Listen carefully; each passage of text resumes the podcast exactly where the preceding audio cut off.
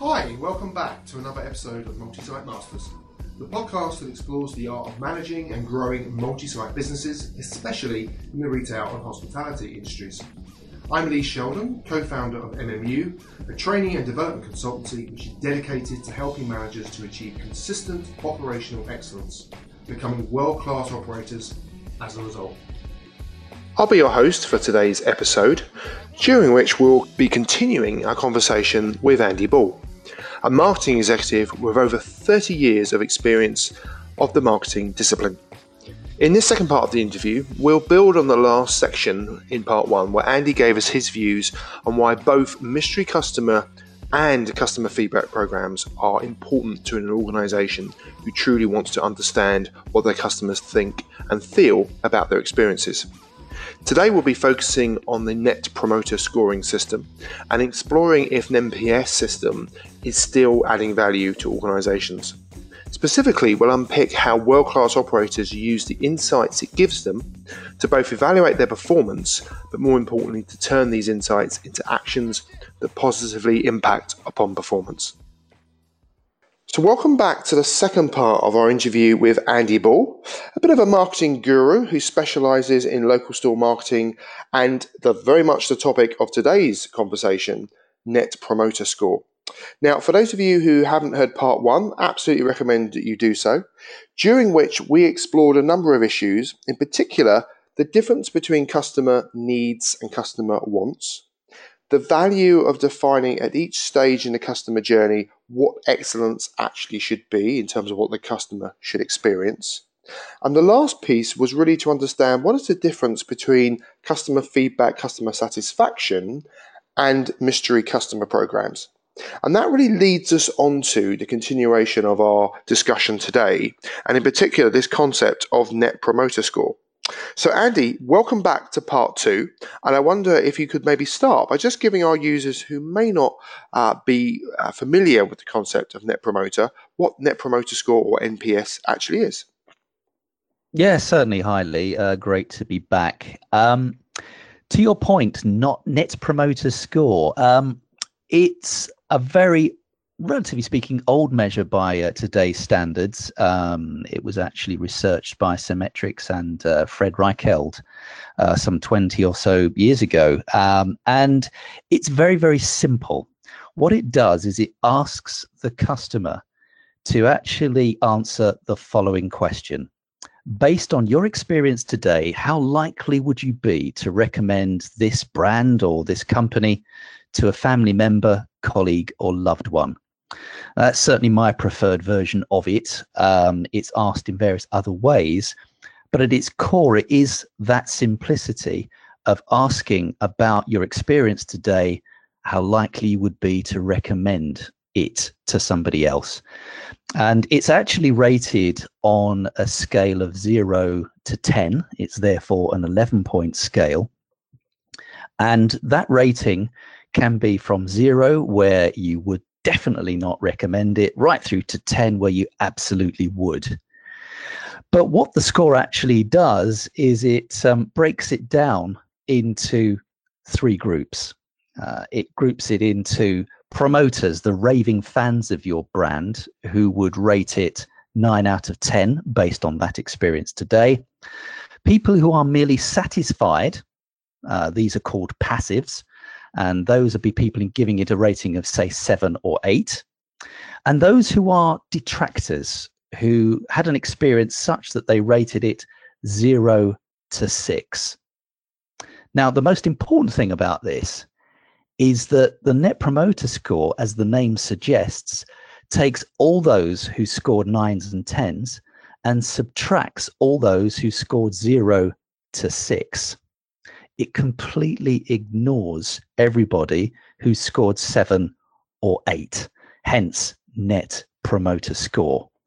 So it's actually quite drastic, it's pretty brutal, and you can actually end up having a negative score if you have many more detractor scores versus those that rated you nine or 10.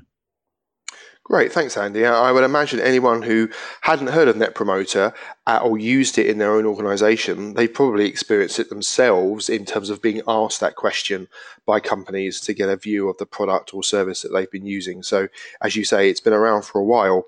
Well, I suppose that leads to that challenge: is if it's been around for a while, is the fad over? Is it going out of fashion? Does it still have a value? What's your view?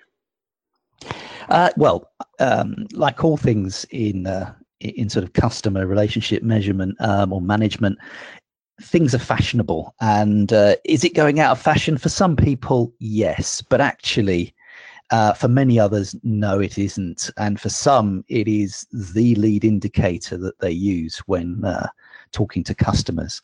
Um, part of the reason why it's still very much in vogue is that it's just very, very simple it's dead easy to measure and it's really easy to understand for customers and uh, for team members for the workforce. And what it really does is go to the heart of determining customer advocacy because i mean at the end of the day it is that that uh, sustains brands in the longer term. Um, as a kpi it, it's great at tracking uh, brand and business performance in terms of customer advocacy or loyalty over the long term. Um, and uh, the really important thing about it is that it's used worldwide. It's therefore very benchmarkable uh, for both individual brands, but more importantly, against categories in which they operate. So you can get a real sense of you know, if you're in the coffee bar sector, brand X versus your own brand, how is it doing both locally and internationally? You can determine that by looking at these scores over time, and there are published indices. Um, but I think for me, uh, it, it, really has to be used in a broad context. Um, focusing on it solely to drive an organization uh, would require quite a lot of digging into the particular score rather than looking at the score simply on its own. Um, on its own, a net promoter score of 10 means what? Uh, well, it means you've got actually more promoters than you have detractors, but is that good? And what is it that was driving it?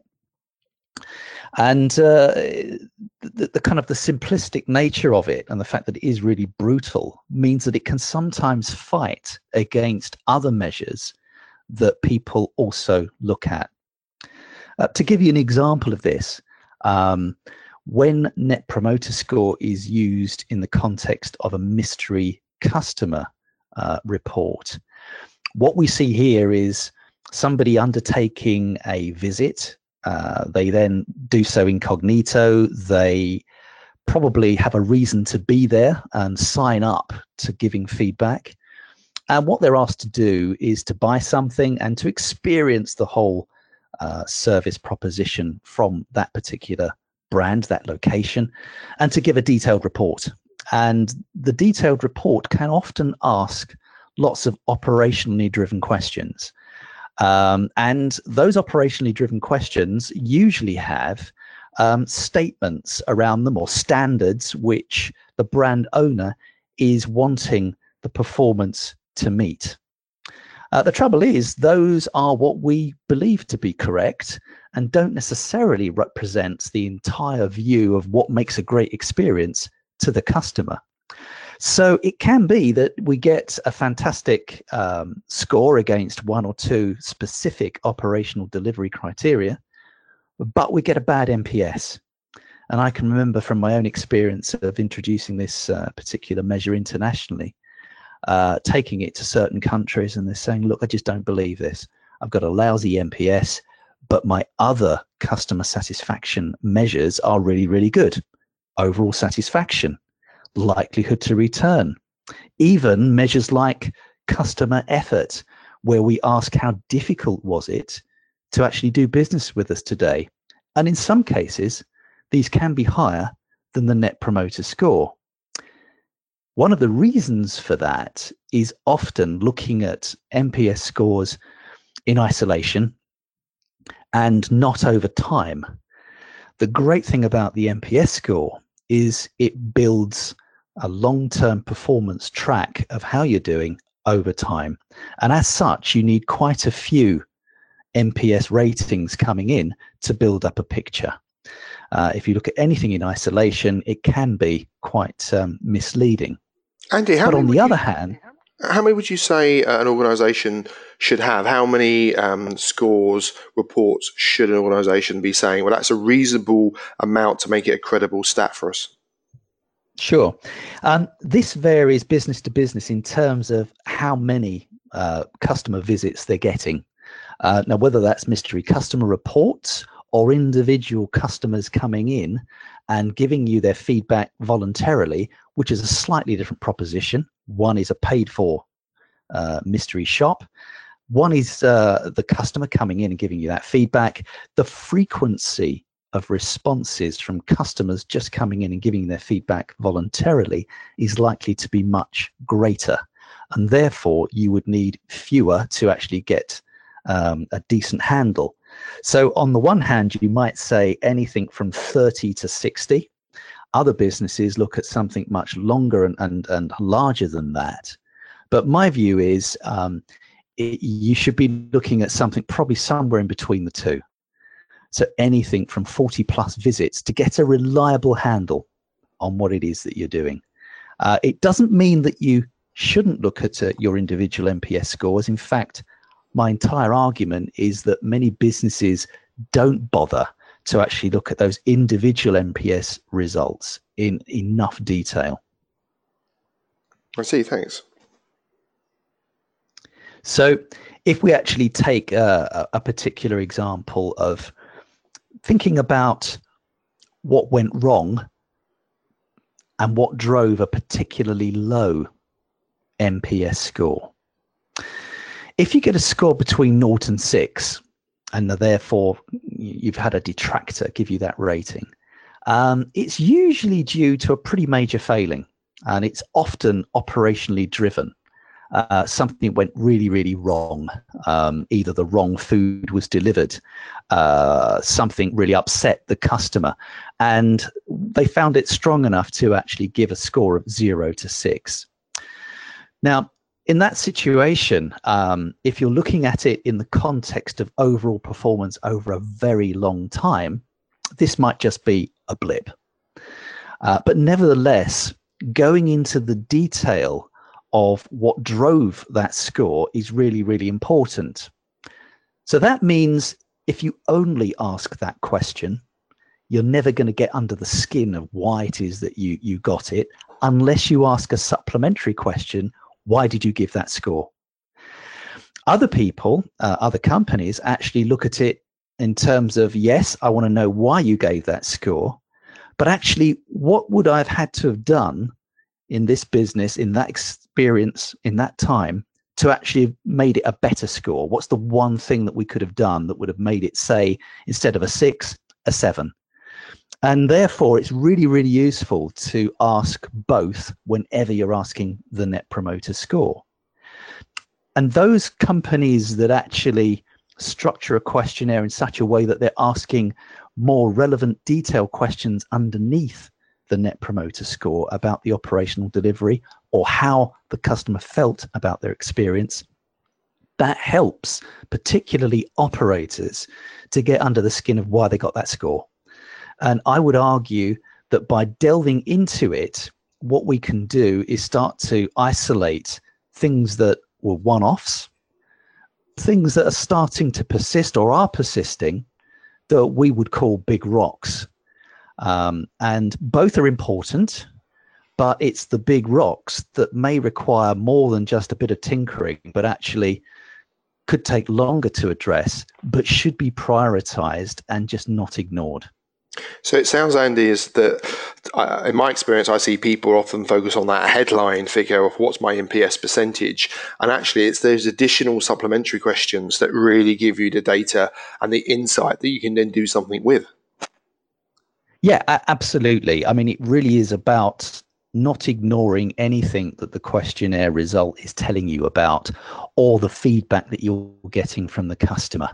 Um, it is looking to see what are the likely causes behind it.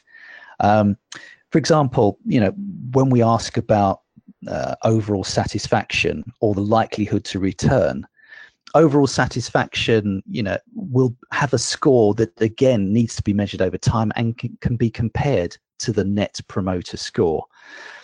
How satisfied you are and whether or not you would recommend aren't necessarily the same thing. You can be quite happy if you had pretty low expectations that those expectation, expectations were met, but it still doesn't necessarily mean that you would recommend this place, this experience to somebody else.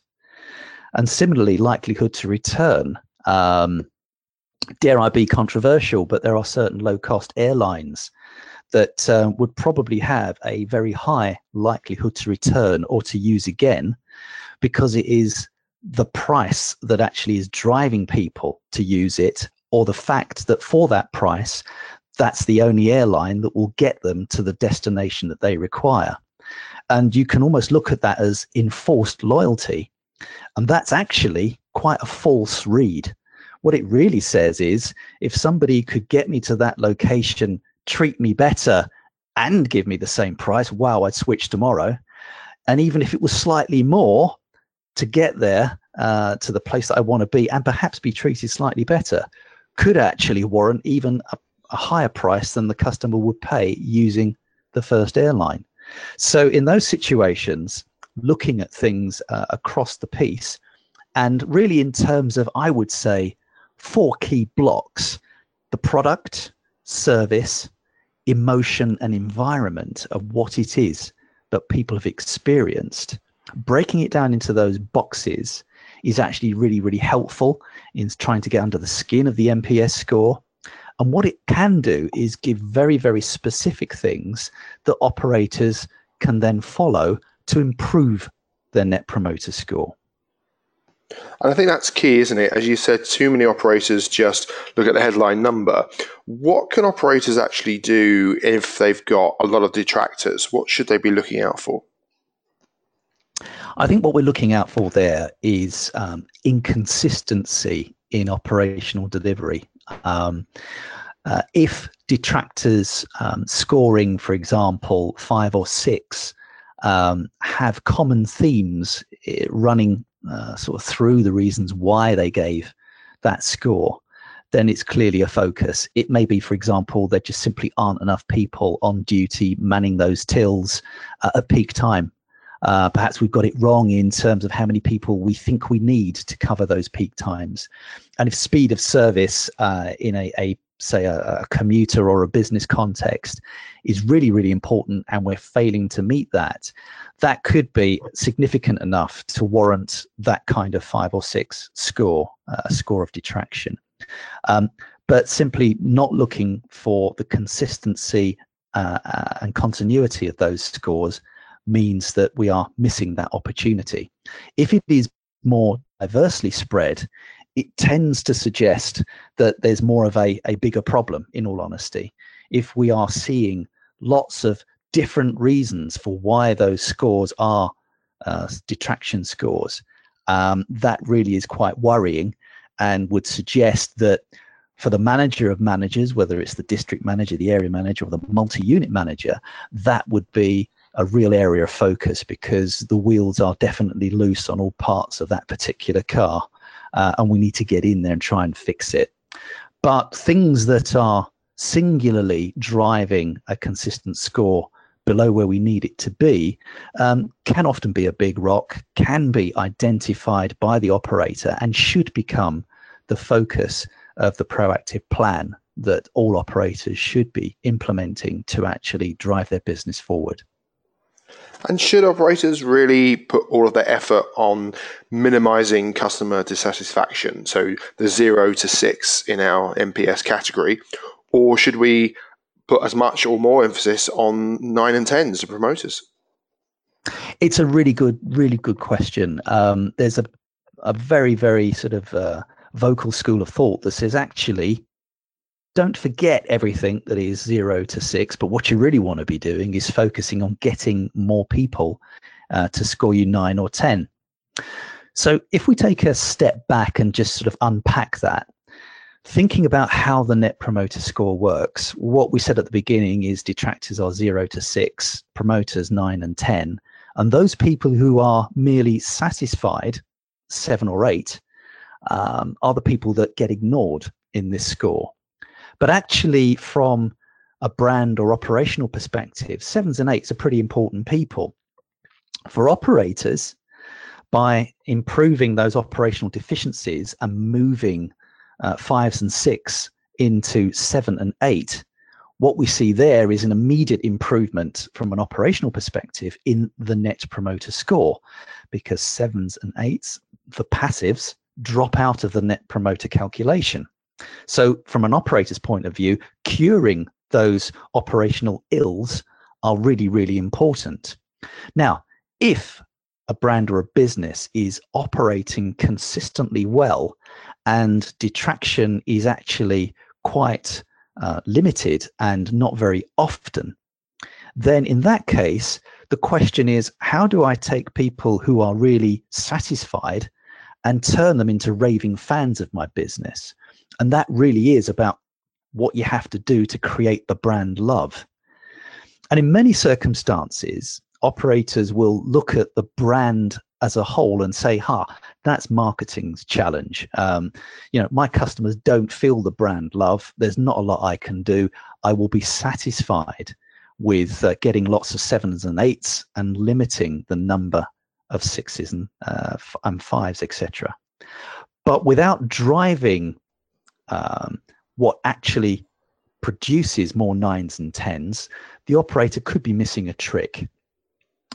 And interestingly enough, things that drive scores of 9 and 10 are often within our gift to deliver as operators. These tend to be focused around really, really good customer service, um, doing everything with the customer at the center of what it is that uh, we are delivering is, is hugely important. And as we like to talk about, it's about treating every customer as a very individual person, not just as a very important person. And this really comes back 360 to what we talked about in the first uh, episode, and that was about understanding the needs and the wants of your customers. And therefore, having solutions that really address those very individual needs and wants making that effective by grouping people into segments. So, you know, all business people uh, aren't necessarily the same, but they've got a lot more in common than, say, lots of people coming out purely to socialize. And treating those groups uh, as different and focusing on their needs helps us deliver that great service that is instrumental in actually bringing about a score of a nine or a 10 really, uh, would it be fair to say, going back to the customer needs and wants, that for you to really be a promoter, you have to be having your needs and your wants uh, both being uh, attacked, if you like, being delivered in an exceptional way. It's not just about what you came in for, it's the experience, it's the emotional experience that will make you into a promoter. Absolutely. It, it really, really is. Um, let's just go back and say, look, think about a need. When you go to a coffee bar, or a coffee shop. Your need is to have a great cup of coffee. It might be to have a break, uh, to take the weight off your feet, or just simply to grab something to eat as well uh, with your coffee. And you take it for granted that that coffee shop, that coffee bar will deliver those things. That's what they're in business to do. So great coffee is a table stake. It's it's just what you expect, and we should be delivering it. So it's when we don't deliver that well that people get really, really irritated, and that's where you get detractor scores coming in. But uh, once you have got those things um, being delivered with operational excellence consistently, what really makes the difference, what satisfies the want, is that particular brand or location really understanding what it is that the customer is there for in terms of how they want to feel. And actually, how you want to feel when you buy a cup of coffee is obviously satisfied that it tastes great, that it's delivered to you in a way that absolutely is appropriate for how you want to consume it, whether that is in house, in store, or take away. Um, Costa were one of the first brands to very cleverly introduce um, the elliptical saucer that enabled you to put something on it rather than having to carry a separate plate. you know, those are just so simple things, but really, really great and, and customer centric in the way that they've been thought through. Taking it to a table that's got power, uh, that actually has got somewhere you can plug in for your laptop or whatever. Um, you know, it has zone seatings uh, areas. You know, all of those things are really, really important to delivering the want. And once you deliver the want, that's when you're going to get scores of nine and 10 and the thing that really pulls it together is the glue in that uh, particular situation, and that's the people, the staff that are actually serving it, the team members. Because if you get fantastic service that is truly focused on the customer uh, experience, it pulls all those ingredients that are there to make a great experience into one cohesive, great emotional experience for the customer. And all of this is going on in the background in terms of how it makes you feel. You don't go to a coffee bar to feel ecstatic, but you do come out thinking, yeah, actually, that was worth going there because. And I think what this does, Lee, is it kind of allows us to just think about um, how we do this and how we kind of deliver it. And a great exemplar of all of, of, all of this is is kind of Daniel Kahneman's peak end theory. Um, this guy, together with colleagues, uh, really did look at uh, the psychology of it all, and what they found was that people tend to remember how they were made to feel in an experience. And how they feel about it doesn't change whether it was a week ago, uh, six months ago or even a year ago. It's about those things that happen to people during their experience and how intense they are or were. And in this context of a coffee bar or, or a coffee shop, um, being made to feel good or that you'd spent your time wisely can be delivered in many, many ways, but often through great ex- interactions with staff. And it is that intensity of feeling plus how you feel at the end goes a long, long way to shaping your overall impression about that particular uh, brand or, or, or uh, eating or dining experience. And it's that that then leads us on to service recovery. Just imagine when anything that could have gone wrong has gone wrong. And let's be honest, as operators, it sometimes does. Just a bad day at the office. Uh, the steak was delivered cold. It wasn't cooked through properly. Blah blah blah blah. How do you recover it? Well, actually, it is all then about how, as operators, we pile in and recognize what's gone wrong, being honest and saying back to the customer, you know, we acknowledge this hasn't gone right, trying to put it right in a way that satisfies the customer and more importantly, if you can do that and exceed their expectations in the way that you put it right, what that gives the customer confidence to do is to come back and risk another go.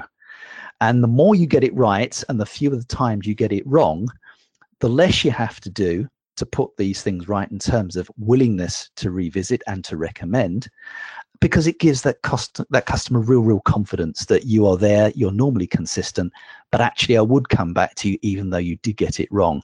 And that's hugely important in building both um, a, a, sense of brand love. Yes these guys take me seriously they look after me but also in putting right those operational problems that might have caused them to actually give you a score of zero to six to be a detractor I have to say, Andy, uh, listening to you there took me back to one of my earliest days when I dropped soup as a waiter down uh, a fortunate, uh, unfortunate, I should say, customers' um, top, and they weren't best pleased. But I think due to I think the genuine horror that I had managed to uh, do this to someone, but how we um, fix that for them and everything we tried to do from obviously clear, clearing, cleaning them up straight away, replacing their food, you know, not charging them for anything they ate, taking, um, uh, offering to pay for the dry cleaning, and various other things that we did. They were back three days later, and I felt, oh my God, that we had turned what could have been you know quite a, a, dreadful experience you know people telling lots of other people about the dreadful experience that they had. And in that that hadn't happened. They'd seen it as a, not a joke but they'd made light of it and they'd come back within three days to have a meal. I, I don't think i'd ever been so relieved in my life when they came in. Uh, so i think that that positive experience you said giving people the confidence to come back and have another go uh, i totally related to that as from my own experience Yeah, yeah, ab- absolutely right. I think it's um, you know it's the tenet of great customer service that uh, even when things go wrong, you know we we don't sidestep the issue, we try and resolve it there and then, and we do it sincerely uh, and actually without being defensive about it. Yeah. Um, you know things do go wrong, and sometimes you know things go wrong in in parts of the customer experience that might not be your direct responsibility. Uh, there are, for example, places that um, perhaps have eating establishments where perhaps the toilets aren't actually in their premises, but it might be in a shopping mall or in an airport or a railway station where they're adjacent. And actually, a bad experience, uh, it, you know, in the uh, in the toilet facilities might mean a customer comes in and actually complains to the F and B uh, establishment about it. Um, and rather than you know taking the view that well, this is nothing to do with me, uh, in an airport, for example, um, if you're operating F&B or you're operating a fashion store, uh, as far as the customer's concerned, you'll work for that airport. Uh, and dealing with that kind of complaint appropriately in the way that you did, clearly there with the spilt soup example, um, is absolutely the right way to, you know, show that you're on the side of the customer. You're there for them, and um, that builds trust. And once that builds trust, that can lead to uh, retrial or trial or, or even loyalty, which is fantastic.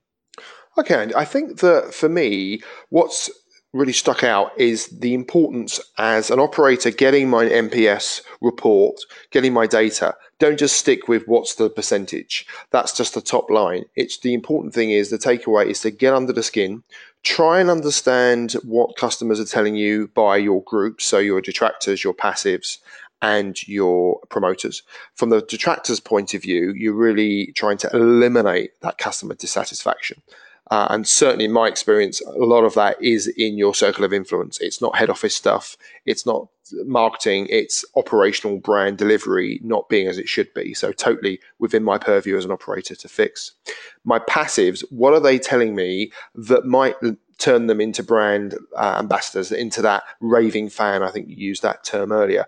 And the nine and tens might be giving me that clue. My promoters now, what could I do more frequently that might turn some of those passives into future uh, brand ambassadors? Would you say that's uh, the the proactive action plan that I need to have as someone using this data? Absolutely right. Yeah, yeah, it really is, and it's taking time to actually go through the issues um, as you've just described them to really understand what your customer satisfaction measurement tool is telling you.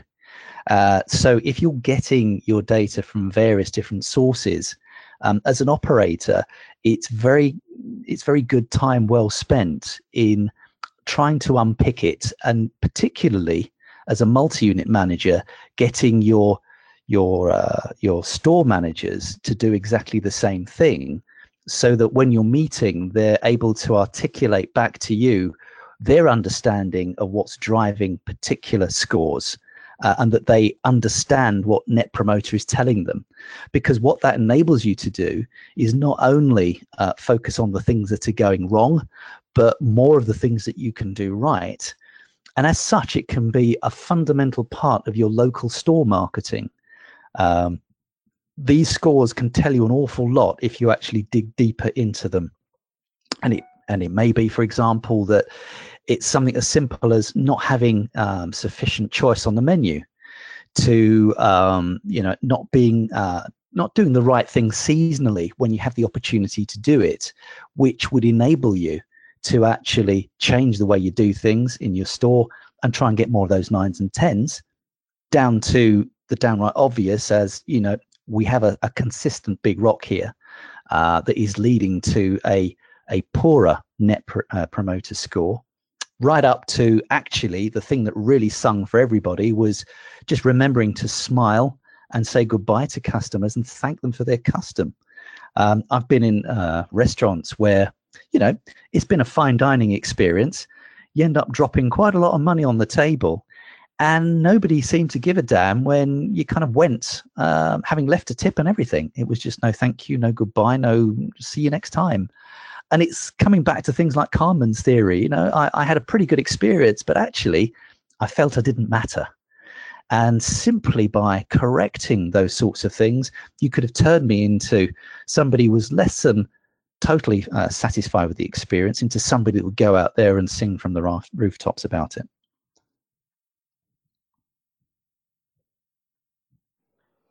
The interesting point for me, Andy, I suppose, here is uh, how many companies, I say, don't focus on getting under the detail. And I'm sure if you're listening to this and you want some help, feel free to contact Andy. I'm sure he can help.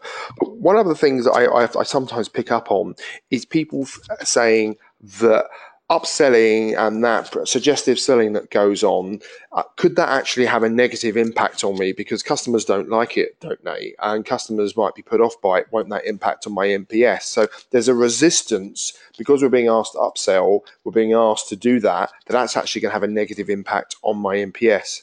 Is there any evidence that that is the case, that upselling impacts negatively on NPS, or does it do the opposite? It's a really good question. Um, it can actually be detrimental. Um, and it, it's usually detrimental when things are done in a way that is just not consistent with what the customer wants to get out of the particular experience. Let me give you an example. Um, in a situation where you're on your way to work, you just want to grab a coffee and you are upsold to in an inappropriate way, it really has two major irritants. One is you just may want that coffee and your mind is pretty closed to that upsell. But what makes that a self fulfilling prophecy is that the way in which you're offered that upsell is just robotic, repetitive, and inconsistent with what it is that you might actually have wanted or f- found out that you needed if that was asked the right way. Um, I can give you an example specifically of railway stations. Um, interestingly, that's a situation where speed of service is king. Uh, but interestingly, uh, looking at a major UK business, the survey results coming through, uh, NPS, overall satisfaction, etc., were all pointing to a lack of engagement with the customer. And when the customer was being upsold in an appropriate way, their overall satisfaction was higher than those people who were not upsold to. And it was higher than those people who were upsold to, uh, but who did not accept the uh, the upsell. So the the really important thing here is it's not what you do, it's how you do it and making sure that what you do is appropriate in the first place. I thought you were going to um, break into the Bananarama song there. At a moment. Yeah, hugely tempting, hugely tempting. Um, I think you know one of the killers in all of this is you know when you say to somebody, um, "Okay, uh, you've ordered uh, a freshly baked baguette," and the customer gives gets the, the freshly baked baguette from the, the the team member, and then the team member, having handed it over, says, uh, "And anything else?"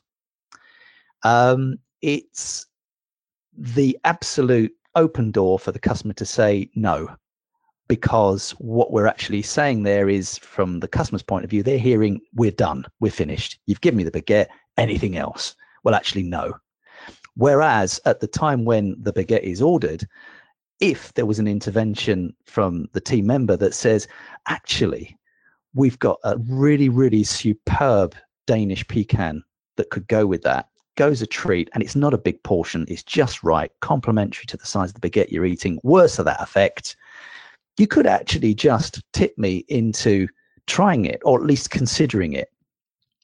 And that in itself is often one of the things that actually drives higher overall satisfaction because you've been engaged with appropriately in the first place rather than being ignored and offered something that is just completely irrelevant or kind of you know undemanding in the sense of anything else. Mm. Naming a specific product and doing it the right way actually shows that you've thought about the customer. It could be, for example, on a boiling hot day, you offer them a bottle of water, uh, which, you know, if they're walking around, they might need. Um, offering that in an appropriate way with, say, the food and the drink that they've already ordered could be really, really helpful. And it's that that actually would help drive satisfaction and ultimately NPS if done correctly. Okay, that's fascinating. So, badly done upselling is going to impact on your NPS. But if you can do it in a way that is genuine uh, and makes people feel that you've made a personal effort to, as you said earlier, a very individual person. You've tailored what you're saying to me. It can really have the opposite effect and it can drive NPS because people think it's genuine, it's not robotic, and it's I've been engaged with. I've had a better experience. So there really is a positive to upselling well, but doing it in a non-robotic, doing it in a personal way. Yeah, uh, uh clearly, and and the the real challenge is making sure that what you say and how you say it is refined to the point where it is appropriate to the speed of service that the customer requires. You know, if you're in a restaurant, um, you don't need to be machine gunned with lots of different options. Um, you don't have to try and upsell everything from starter to dessert all in one go. There's often more opportunities to actually try and present um, educated uh, suggestions, suggestive selling to the customer than compared to, you know, a, a very limited, sometimes 60 to uh, you know 120 second engagement uh, in a real high speed of service environment like a coffee shop at peak hmm. commuter time getting the message right and making it relevant to that customer is absolutely key so the challenge for all businesses operator marketing alike is to make sure that what they're saying and how it's being said is totally tailored to the situation. Cracking that means actually your suggestive selling will lead to more uptake and higher average spend. Andy, fantastic. I think there's been some really good tips about how to use NPS more effectively, getting under the skin of it, understanding the value it can have on improving the customer's experience, understanding the value on improving upselling and obviously ultimately average spend or average ticket at the same time, but doing that in a way that genuinely is engaging for customers. So thank you for your time today. Um, as ever, we'll have your details in the show notes. So if anyone would like to contact you to discuss and explore this topic a little bit more detail to get your, your help and assistance, they can do so. Thank you, Andy. Have a great day. Thank you very much, Lee. So, thanks again to Andy Bull for taking the time to feature in this week's episode. Again, for me, the key takeaways really centered on the best practices that Andy discussed in terms of how operators can really adopt the information that they get from the NPS reports and actually make a difference with it. I suppose I'd sum that up by saying number one, ensure that the follow up questions are being asked, not just the actual NPS question itself, to really get under the skin of why the person has scored it the way that they have. Then to extrapolate the data and the comments based on those three categories of detractors, passives, and promoters so that we can understand which each group is trying to tell us. Focus on eliminating, in terms of the detractors, all of those operational weaknesses that so often drive the score and the comments of those detractors. Pinpoint what are the, the really brand love moments that those promoters really seem to cherish, and therefore try to ensure that we are consistently replicating those and hopefully turning some of those passives into future promoters. Finally, it didn't surprise me the fact that Andy referred to how upselling, if poorly done, can negatively impact on NPS. However, it was interesting to hear how that suggestive selling, if it's done in a personal way, so not transactional, not just repetitive, the same product over and over, and if it's therefore specific and relevant to what the customer is actually coming in for, it can have such a positive impact on the customer's satisfaction, on their overall experience, and obviously, hopefully, improve sales as well. We hope you've enjoyed this foray into Net Promoter Score, and we look forward to sharing more insights in our next episode with the Multi Site Masters.